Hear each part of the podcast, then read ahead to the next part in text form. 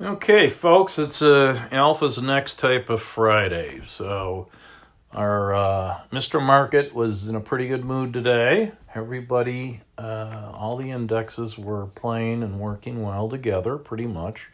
Uh, Russell was up, VIX is down, and 10 year yield was up, meaning uh, the price of the bonds was down. Uh, Dow was up a little, just a little, just a sliver. S&P was up just a sliver, less than half a percent. So a pretty calm water, which is uh, which is a statement on a, on a Friday. So um,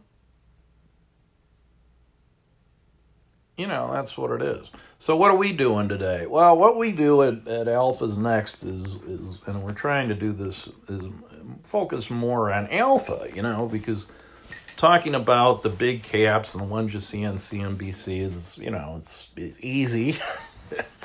and since I'm the entire editorial staff here, you know, it's easy enough to turn CNBC on and uh, be a pundit without portfolio. But you're not going to make your big alpha uh, on things like that.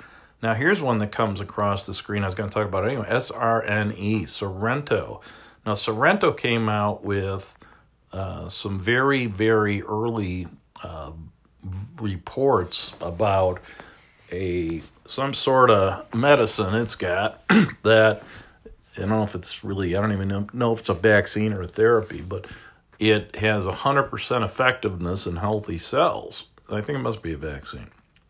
So uh, it went from three to six, I think, today, closed at seven.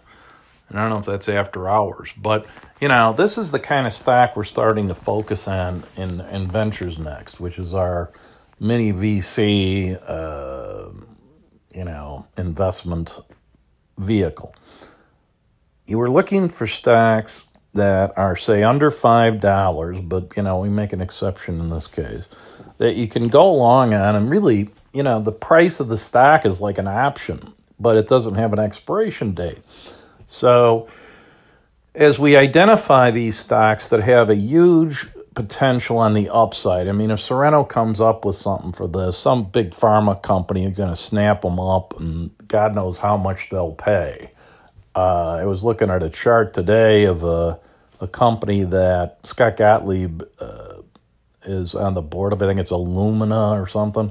And it started out, you know, like one of those, to, to use one of the few things I learned in economics class, it's like a asymptotically only in reverse, right? If you look at a chart, it starts out at the x or y axis, whatever's on the bottom, and it just goes up like you know, Space Mountain. And that's what happens to these biotech. I mean, I think the thing trades at 600 and some dollars a share now. And when you see Scott Gottlieb on the board, he's on Pfizer's board and he's on their board. Well, he's not a guy who wastes his time. So uh, that's kind of a tell. So it's like the Tim Walber tell with uh, our other pick that we, we told you about earlier this week. So, uh, you know, we're in on that. And I think with this latest Sorrento, uh, we're, we're probably going to be in on that on Monday if I have my way. It was up $4.51 today to 713 Now, normally if a stock doubles, you don't want to go chasing it. But if the stock is 7 bucks sh- and change a, a share, it's like an option. So if it ends up at 70 or, you know, 700, man, you're going to be one lucky person. And if you buy 100 shares of it and it goes to zero, okay, what are you out? $700. Big deal. So, and if that is a big deal for you, guess what? Don't be don't be chasing it. You know, don't be investing money that's, you know, you need to pay the rent. So, uh, that's the honestly, that's the tip of the day. I should have saved that for the end, but uh, but what we're going to try to do is we evolve this podcast is focus on that. And what we're going to try to do in Ventures Next is kind of do this more systematically, which is to say, okay, uh, those of you who are gamblers, you know, you can go to the roulette table at the casino And if you really want to win, what you can do is put a chip on every space. So every number, whether it's red or black, right? Well, you're a winner every time. But the cost of the bet is more than you win. So nobody does that. Otherwise, they'd go out of business. And they, the casinos know the odds better than you do. So, uh, you know, what what we're going to do is look at all the stocks that trade under $10 a share, let's say, in the biotech space. And we're going to focus on the uh, COVID situation. So, vaccines, uh, coronavirus vaccines, coronavirus therapies. And we're going to find the ones that haven't already gone through the roof, like Moderna, and uh, that are affordable. So, either we can buy the share long and then we don't have to worry about an expiration if we play with options, or we're going to do a risk reversal on it. And a risk reversal gives you unlimited upside, but it limits your downside. so if we do 100 of those and one of them takes off, you know, it's not like at a roulette table where the odds are the same on every on every space because it's random. You know, some of these have better odds than others. So what we're going to try to do is put more chips on the ones we rank as high uh, probabilities versus the others. You know, if, if you put a 0.5 probability on everything, so it's a coin flip, or for those of you who are savvy and the options lingo, that means that the delta of the at the money option is 0.5, which means it's a coin flip, could go up, could go down. What we're going to look for is the ones that have a better than even chance of uh, of being winners based on, you know, whatever we can get our hands on. Primarily in my case, you know, who's what kind of analysts are following it, what kind of analysts are recommending it, who's on the board, what's their track record. Uh, and I try to listen to docs. Like today, I found a doc who I just am absolutely a fanboy of now. And I found him on, of all places, Instagram Uh, Dr. Jutland, D R J U T L A N D, and I don't even know anything about him other than I just got a notice on Instagram that he was live, so I watched it, and this guy is really, you know, just breaks it down and and translates his stuff into like common sense and knocks out all the medical nomenclature and you know, there's a lot of weird stuff that goes on in the medical field. I've been doing this for 40 years, following it since I went to work for the American Medical Association back in 1980 and didn't know how to spell, you know, AMA. But, you know, even a Southside knucklehead like myself has picked up a lot along the way. And so when I hear a doctor who speaks to me in terms I can understand and makes sense to me, just as a non clinical person, I can I think I have a pretty good ability to discern, you know, who to listen to. And that this is a guy to listen to. So if you're an Instagram person, look for Dr. Jutland and follow the guy. I mean, he he is keeping it real out there, you know. And uh, what he said, for example, is that and those of you who have any kind of clinical background may understand this better than I do. But he says the future of medicine is immunology and cell communication inhibition. Uh, so you're looking at agonists for uh, cell communication. And, and his whole thing is that, you know, you have to understand the mechanics of how a disease operates and you have to intervene early before it gets out of hand. And he says we're, chasing it now, you know. And it, a lot of this re- relates to the way drugs are uh, priced. The better they work, the more expensive they are. So the more reluctant the hospitals and health systems and insurance companies are to authorize them. So they make you write all these. It's called step therapy. They make you write stuff that is cheap, but it doesn't work wait, wait, wait, and then finally give the guy what he needs, like remdesivir, which is in short supply. But uh, you know, there's a lot of drugs that aren't in short supply, but they are pricey. And see, the, the, the patient has to get to a certain stage of the disease, in which case, you know, number one, the human suffering here is is not not good if you're the patient, particularly, or even if you have to watch And secondly, by the time the guy's sick enough to need the drug, it may be too late to save him. So, what he's saying is that we should be proactive. We should write the best drug first and not write the ones that are 50 years old, but they're generic. And uh, it, it makes eminent good sense.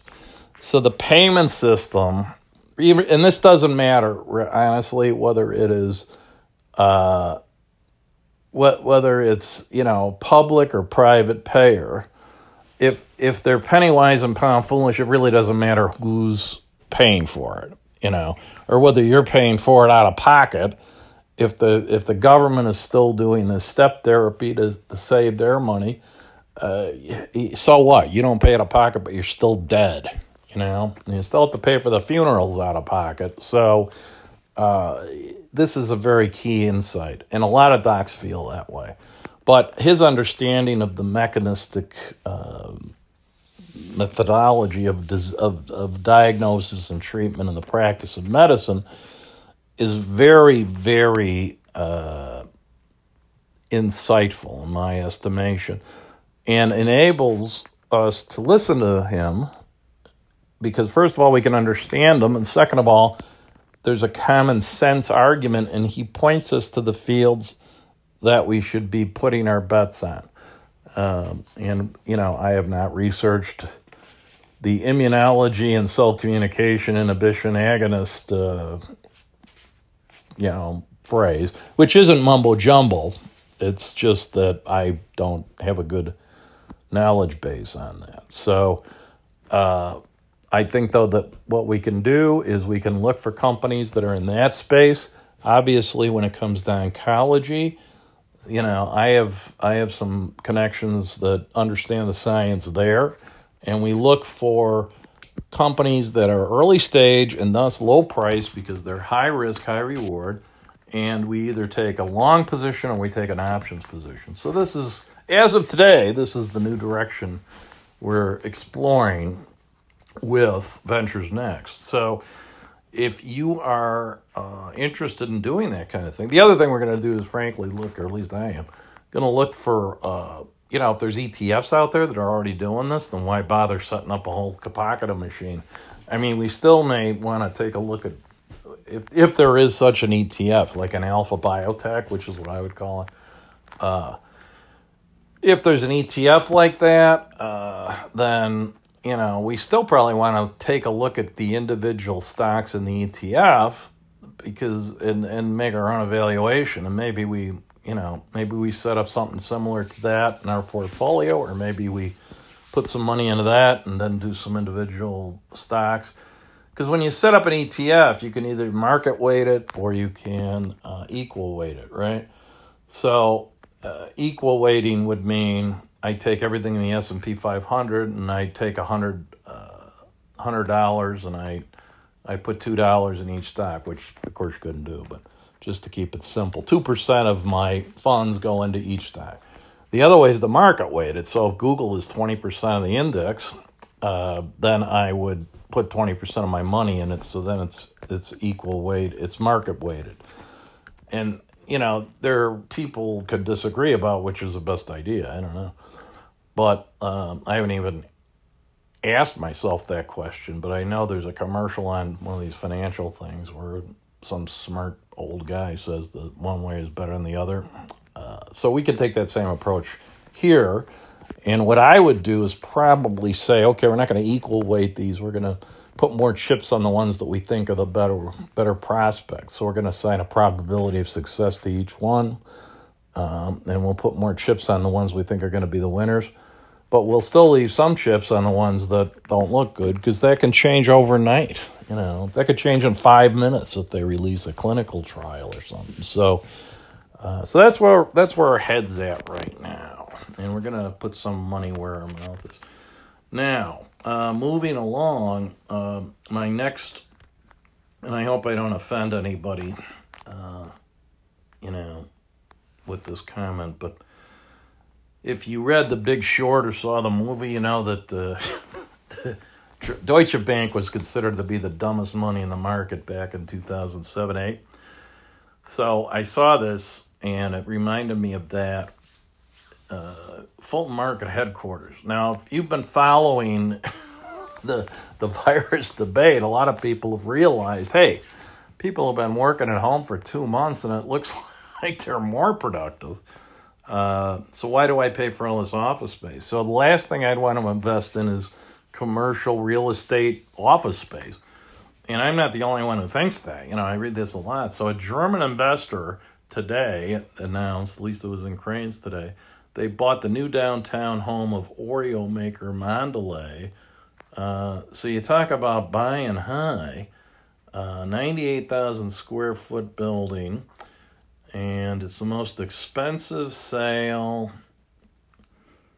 shattering the previous mark, most expensive sale ever for Chicago real estate. $870 a square foot, and that's how they measure these things per square foot. Um, and I think that's just crazy. they paid, um, how much did they pay for the whole building? I don't know where that number whatever it is, they paid too much, in my esteemed opinion. $85 million they paid for this thing. And the company that sold it to them, they've got the cost basis on this baby. They paid 20.5 million and sold for 80. Now they had to assemble four properties. And I don't know if they did construction and all that. Now Oreo has a 15 year lease. so you know, at least for 15 years. They, but I don't like that kind of a trade right now. So that's one of the things I thought was notable, and I've noted it. Let's see what else we got here today.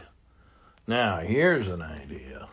JP Morgan Chase and American Homes for rent. So that might be a stock pick.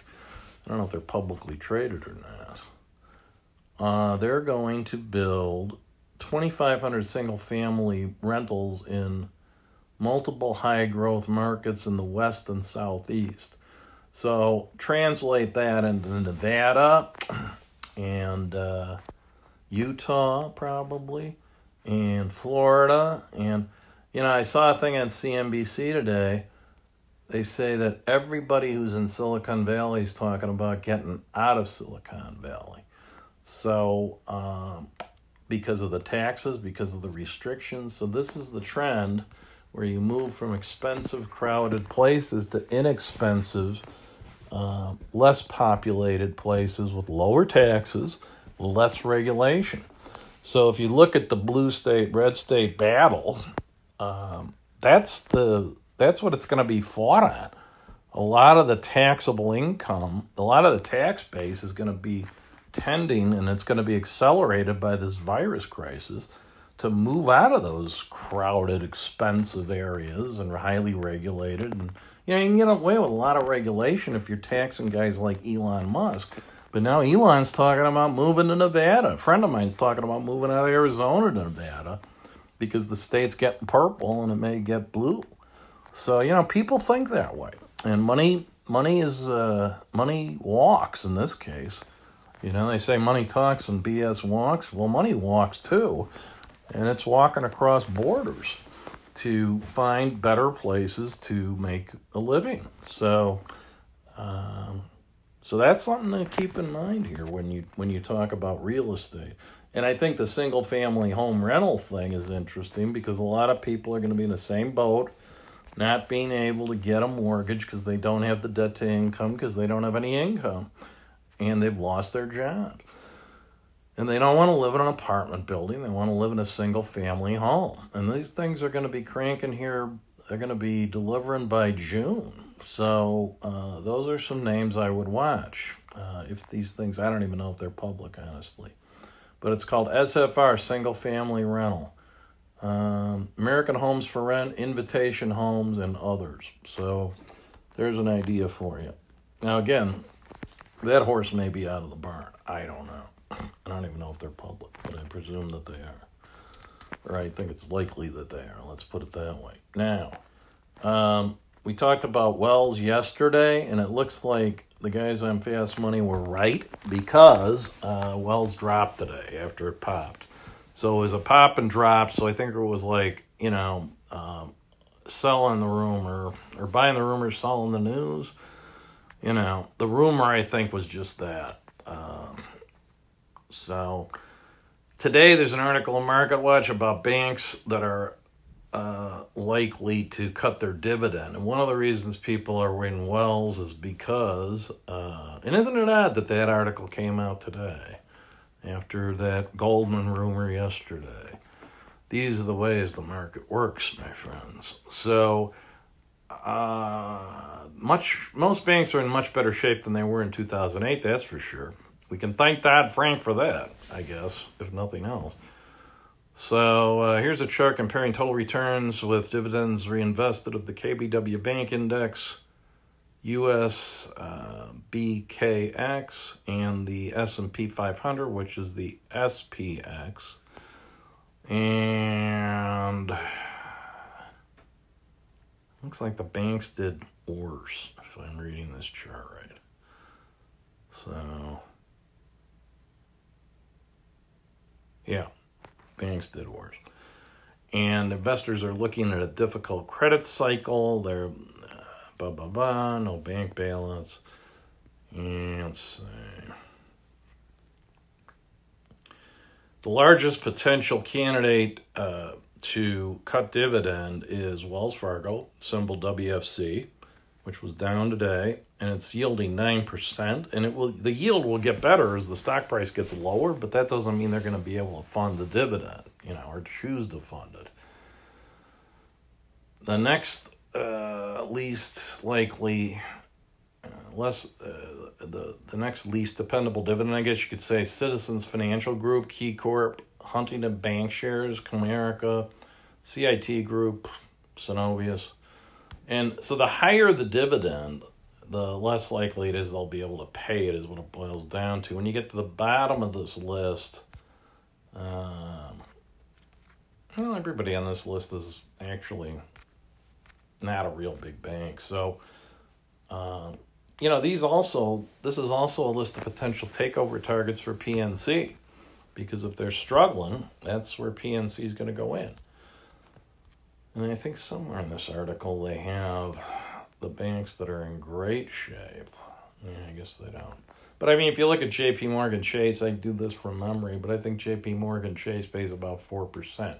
That's all they have to pay, you know. So anyway, those are potential takeover targets, and uh, so on that basis, you might want to buy them, but don't buy them for the dividend. And the the consensus these days seems to be, as I listen to the financial pundits don't buy for dividends. You know, if you want to, if you want yield, buy bonds. All right. So we covered that. Now here's one I wanted to talk about El Dorado. Okay. Now I was uh, I was uh, directed to this because Eldorado apparently has a marketing program where they're going to give you three grand in funny money to play, you know, chips, which is very attractive. Not I mean, I would even think about it, but I'm just probably going to think about it. If I could gamble online, I'm all over it. But um, it turns out Eldorado, I had not heard of Eldorado before, but um, they are about to merge with Caesars.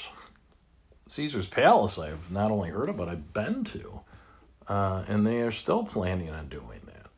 So, um, you know, that's about all I know about that stock is that um, it is, you know, the revenues are down by 18%. That's not that bad, I don't think, for a casino. Cash flow's down 33%. Uh, let's see. They had a good January, February, obviously. But they've furloughed the whole workforce, and you know that Nevada is pushing to open up these uh, casinos. But they've sold one in Louisiana yeah, but uh, uh, you know, this is all in the woods. Their stock is at 20, 21 bucks a share. But, you know, if they can turn it around, all these casinos are beat up. A lot of people like Las Vegas Sands as a casino. I I don't really know anything more about it than what I'm telling you. But something to, you know, risk reversal, buy 100 shares, you know, see what happens. It's an idea. I don't know that I would be pounding the table for it. But now here's a distressing story. Um, now this is on the rental side, not just the commercial side. But see, people live in Manhattan because they have an office there, right? Nobody lives in Manhattan unless they work in Manhattan. I don't think. Uh, the number of new leases for Manhattan apartments uh, was down real bad. The vacancy rates at its highest level in 14 years, which gets you back to 2006. Uh, new leases for Manhattan apartments plunged 71% in April. I mean, this isn't that good if you're. I mean, it's even for multifamily housing. So I think the the old lesson of the more doors the better uh, probably isn't true right now and may not be true for a while, and particularly in high price, high tax, uh, high regulation districts. You know, you're going to have people moving out of these city centers and into the sticks where there's now there's no virus, there's no taxes, um, and there's no public transportation risk. Uh, the regulations are, are loose. You can do what you want to do and take your chances out there. So that seems to be the trends. You know, it doesn't. It's not all that good if you're a if you're a blue state person. Okay, what's this? Here's another one.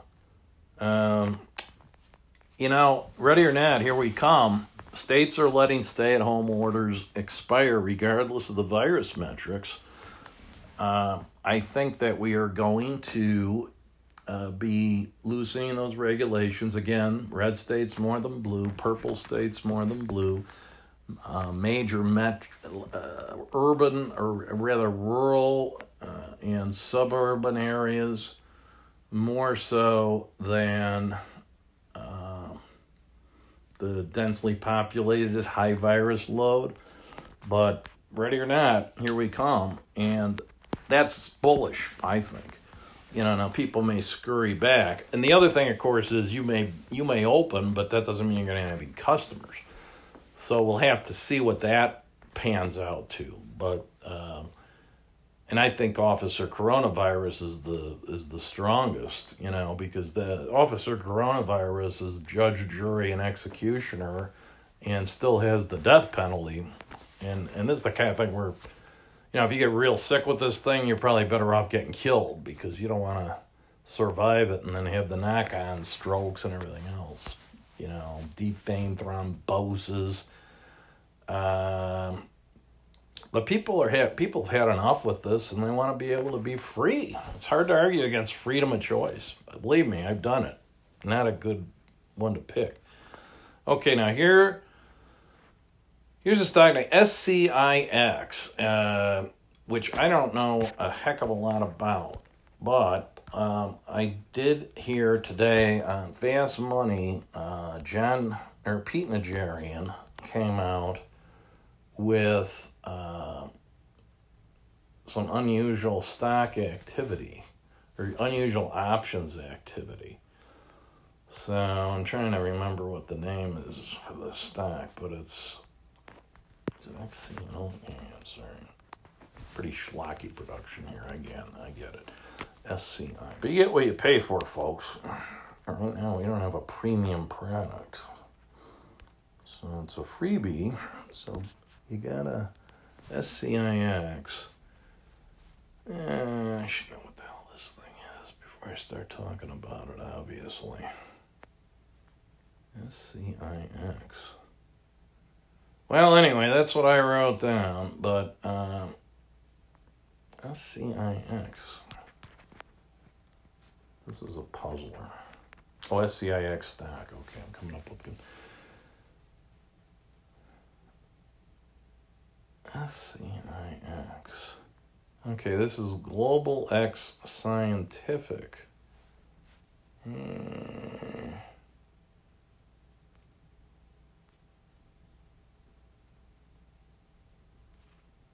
Huh.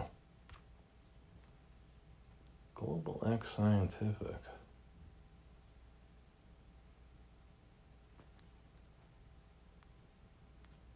That's a that's a fund. It's a mutual fund. Global X Scientific Beta Asia X Japan. Uh, okay, hang. Here's something else here. Yeah, that's what it is. So I don't I don't know a thing about that. Um, I didn't even know what it meant. But supposedly there's unusual options activity on it, so yeah.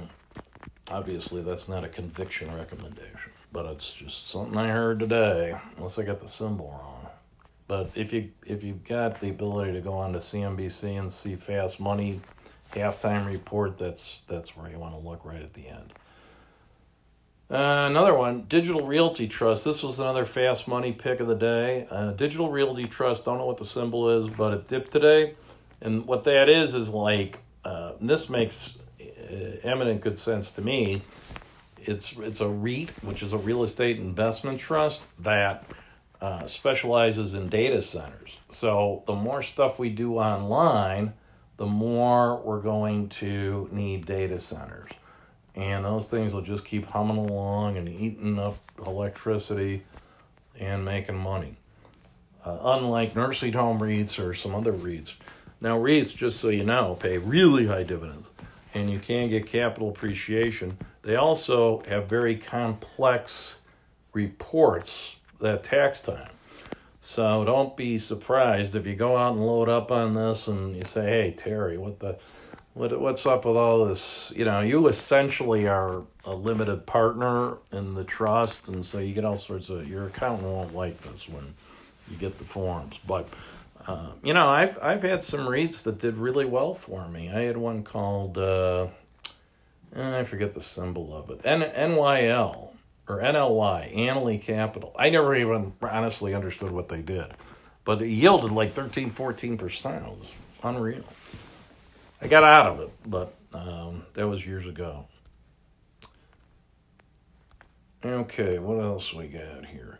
There's a good article in the New York Times, How Pandemics End. And basically, the bottom line is that, and it's a one of these historical reviews, which is very interesting. And I recommend it. And uh, there, there's a Dr. Rogers who is quoted at the end of the article. He says, This is the sort of conflict now. Public health officials have a medical end in sight, but some members of the public see a social end. And he asks, Who gets to claim the end? If you push back against the notion it's ending, what are you pushing back against? What are you claiming when you say, No, it's not ending? The challenge is there will be no sudden victory, and trying to define the end of it is going to be a long process. So, you know, the Trump administration is kind of declaring uh, victory here, and uh, people are rising up against this. In Illinois, you've got McHenry County, the law enforcement there is refusing to enforce the governor's lockdown order in Illinois. So uh, the governor says he's going to send the state police in. Well, if he orders the state police to go in, are they going to go? And are they going to, you know, take up arms against the local sheriff? I, you know, that that makes for bad optics. So uh, at some point, you know, you can say what you want, but can you enforce the law? And will your, you know, will your uh, armed sworn officers uh, follow your orders or not? Um, and if they don't, what are you going to do? Call out the National Guard? No, that's not going to happen.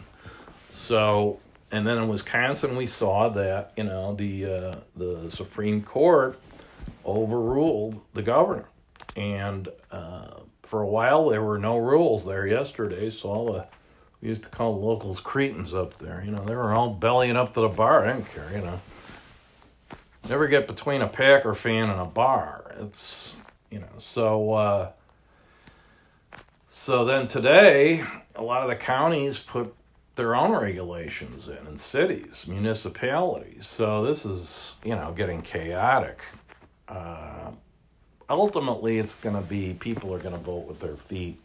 And, uh, you know, if they wear masks or don't wear masks, you know, I think I'm wearing my N95. That's all I can tell you. So, you know what? I think that's enough for today. Uh, I got some other stuff here, but uh, just briefly, there's a couple of articles out on. Uh, there's one in Market Watch about one in four restaurants won't reopen after Corona, according to the Open Table CEO. Um, according to the New York Times, hospital revenue is getting crushed because you can't do electives and people don't want to come anyway because they think they're going to get the virus, and I don't blame them. Hospitals are notorious virus repositories. So uh, I don't blame them. What else? Oh, the Market Watch also had an article. The one thing you probably haven't done in quarantine but should, and that is take a look at your financial plan. Well, duh. You know, I'm sure all our loyal listeners have done this. So then, oh, this th- this is worth closing with. Uh, you know, those of you who follow World War II history will remember the Manhattan Project, which was our uh, effort to create a nuclear bomb before the Germans, and we did, and uh, we ended up using it on Hiroshima and Nagasaki, and people still debate whether that was ethically correct. But the Manhattan Project is thus used as an analogy for, um, you know, any kind of a Herculean, uh, all hands effort to solve a problem. Uh, we need a Manhattan Project for fill in the blank. So now we have one, uh, and it's called Operation Warp Speed. And so they hired, there's a team which re- reminded me so much. It may be that Trump was trying to emulate this. There's your egghead, uh, which would be the Robert Oppenheimer character. And I don't really know how to pronounce this person's name. Moncef Slaoui, Slaoui, Slaoui, S L A O U I. But anyway, he used to run Glaxo, GlaxoSmithKline. And then Gustav Perna, who's a four star U.S. Army general. So it's like he's the Leslie Groves or Graves. He's the four star general, and and uh, the other fellow is the Oppenheimer character. So it's like an egghead and a general, and uh, you know, it is. It's got to be. You know, it's too much of a coincidence. So anyway, what they're in charge of doing is to develop a vaccine by the end of the year. And the reality check, it's not solely vaccine based. Um, so it's like uh, Trump said, vaccine or no vaccine, we're back. And of course, Trump wants this thing to be fixed in time for the election. So he's got an incentive. And that's what we mean by it's going to be socially resolved versus scientifically. You know, if you look at it as a public health thing, you know, we lose, what, 40, 50,000 people a year for, from flu. We lose that many on. Uh, traffic accidents. So if public, if the public health guys are running the country, they're going to say, "Well, look, nobody gets to drive because look, it's dangerous. Fifty thousand people die on the road a year." Well, that's not how decisions get made because people want to drive and they're willing to take the risk at an individual level, and it adds up to a really big number. So uh, we just take that for granted. We take for granted you're going to lose between 12 and 40 or 50,000 people a year uh, to the normal flu. We don't shut down the country from September to May. Now, in this case, I am personally, my personal projection is we're going to be looking at 100 to 200,000 dead in this cycle of the COVID. And most of them are going to be guys like me, old, sick. You know, we're on our way out anyway. Uh, so that is unfortunate, but nobody gets out of this alive anyway. And, uh, you know, it's like three or four X flu or, or automobile deaths. I think COVID ranks third or fourth or fifth, depending how you do the count, among diseases anyway. I mean, people are dying of cancer, people are dying of, you know, what they usually die of. So, uh, heart attacks. So, you know, we, we life goes on. And as long as we're in a capitalist society and not just printing money and giving it to people, and even then, you know, somebody's got to make the pizzas and deliver them. So, uh, you know, life goes on. And uh, I think we're getting to that point. So, but anyway, you know, if we can get a vaccine within a couple of years, that's fine. I don't think we're going to shut down for a couple of years and wait. I don't think that we're going to even wait for something that's uh, that's an easy cure. I think people are coming out of the woodwork, and you can see it today. I driving around in Lincoln Park. There's more traffic, and you're like, "Hey, wait, cars!" Because it was like a a, a post-apocalyptic movie for a while. You'd go out there and nobody's out there. Well, now there's lots of people out there. The weather's getting better. People are going stir crazy. Uh, cabin fever is um, epidemic now. So, you know, that epidemic is probably going to overcome the virus epidemic. And as people go out and they come back and they're not sick, they're going to say, hey, you know, that's going to embolden. And they're going to see other people out. So, you know, that's just life.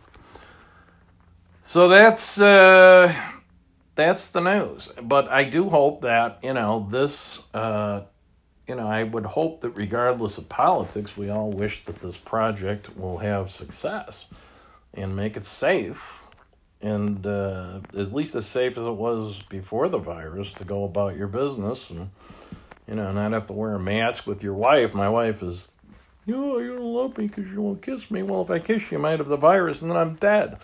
So, you know. But this is not an easy way to live.